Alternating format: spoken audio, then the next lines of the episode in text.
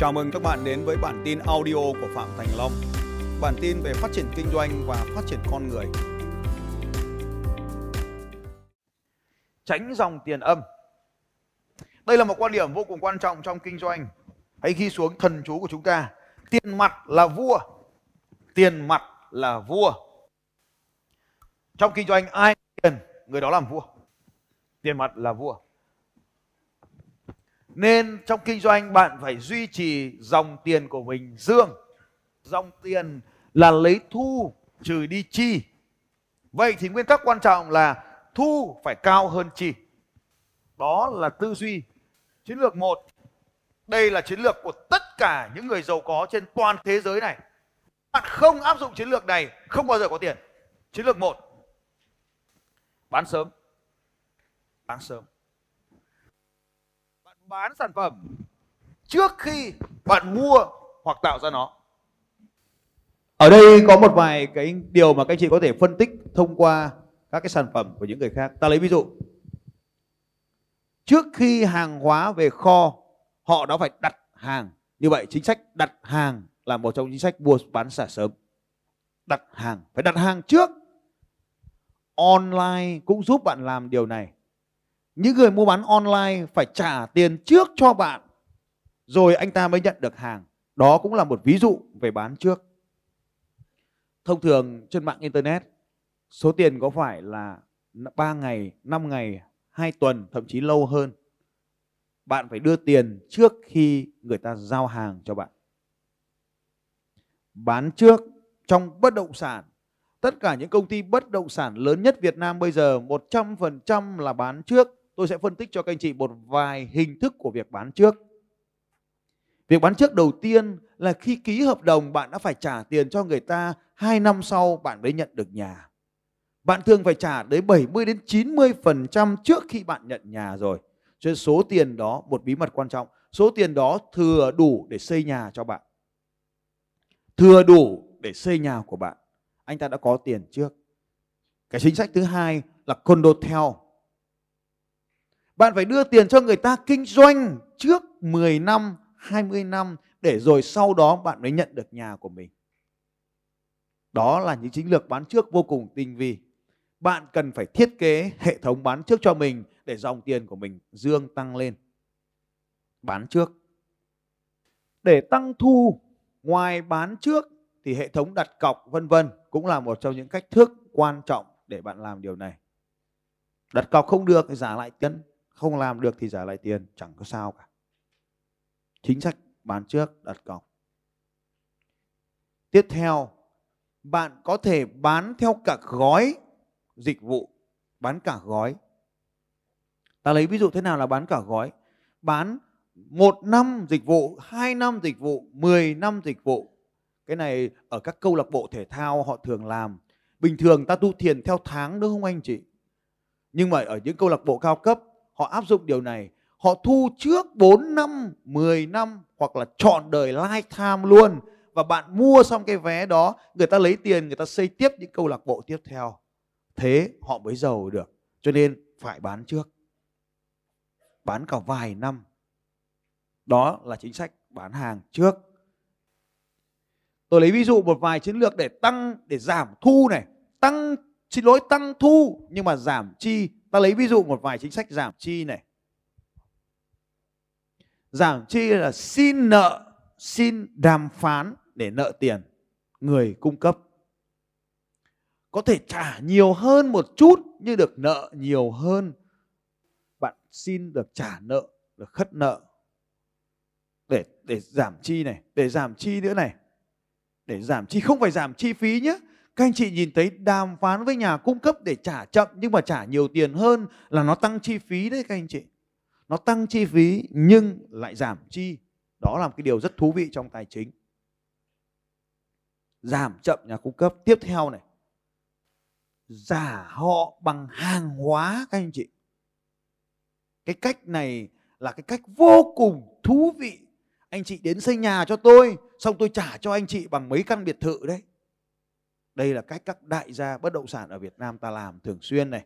Anh chị cứ kể tên một vài người ra thì tôi đảm bảo là những người này đều làm theo chính sách này. Công ty bất động sản to lẫn bất động sản bé không biết, nhưng mà họ đều làm thế này. Gọi những người đó đến xong tôi trả nhà, anh xây nhà cho tôi xong tôi trả cho anh bế căn. Có đúng không? À đúng rồi. Đây là cách giảm chi các anh chị. Chi phí vẫn thế, nhưng mà mình không phải chi tiền ra. Chi bằng nhà, cho nên là chi tiền là không phải chi rồi, cái này, đến này, các anh chị này. Để giảm chi còn có một cách thú vị của các siêu đại gia giàu có trên thế giới này. Các anh chị có muốn trở thành siêu đại gia không? Ai muốn trở thành siêu đại gia, giơ tay lên nói tôi. Vâng phải ghi xuống điều này này. Trả không trả bằng tiền nữa trả bằng cổ phần này.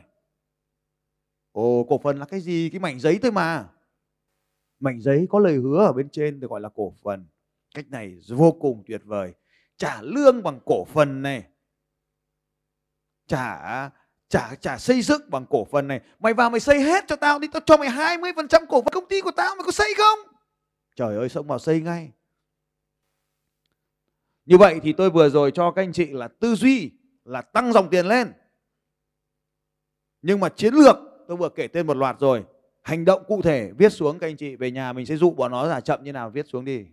Bọn nó phải giả trước cho mình ra sao, mình giả chậm cho bọn nó thế nào, viết xuống nào, một vài điều các anh chị sẽ viết xuống nào. Hành động của anh chị biết xuống tăng thu giảm chi. Vay tiền trước khi bạn cần. Vay tiền trước khi bạn cần đến nó. Đây là một cái tư duy về tài chính quan trọng vô cùng. À tôi hiểu rồi. Trong đầu anh chị đang nói rằng là ô thế vay thế để nó tăng chi phí cho doanh nghiệp à? Phải trả lãi à? Ừ, cho nên là tôi mới đề xuất các anh chị làm này. Vay hạn mức là một cái giải pháp cụ thể ở đây. Vay hạn mức. Ta chưa vay tiền bao giờ biết làm sao được. Cứ nghĩ thôi, vay hạn mức. Thế thì thế nào là vay hạn mức? Vay hạn mức là, ông hứa cho tôi vay một nghìn tỷ nhá. Xong hôm nay mình cần tiền 100 tỷ, mình đến mình vay 100 tỷ, mai mình lại giả, không cần nữa mình lại giả 50 tỷ. Mình cộng tổng dồn làm sao đủ nghìn tỷ thì thôi. Còn trong thời gian đấy cứ ra vào ra vào ra vào, được gọi là vay hạn mức ta phải ký cái hợp đồng này trước khi ta cần tiền. Tiền mặt là vua, vay hạn mức giúp ta tăng tiền lên. Tiền mặt là vua, giúp ta tăng tiền lên. Và khi tiền mặt là vua rồi thì mua dự án nhanh lắm. Rất nhanh để đầu tư, rất nhanh để xây dựng nhà xưởng, rất nhanh để đầu tư máy móc công nghệ, rất nhanh để làm mọi việc. Nên bạn phải vay tiền trước khi bạn cần đến nó. Không làm thì đừng kinh doanh nữa này. Nó là cơ bản là basics. Thuê, kế, toán, giỏi thuê kế toán giỏi thuê kế toán giỏi lúc ấy tôi có nói với các anh chị là 75% trong hội trường này không biết về những điều này có đúng không các anh chị và 25% còn lại thì làm sao ạ? Đắc đếm tiền cho ai? Cho người khác. Đúng rồi, cảm ơn các anh chị. Nên tất cả 100% hội trường này chúng ta không biết điều này nên ta phải thuê kế toán giỏi. Bạn không biết đếm đâu, bạn không tôi chắc chắn bạn không biết kể cả tôi, kể cả tôi. Cho nên nếu ta không biết thì ta phải có kế toán. Ghi xuống cái hành động của bạn là bao giờ bạn làm cái điều này. Thuê kế toán giỏi.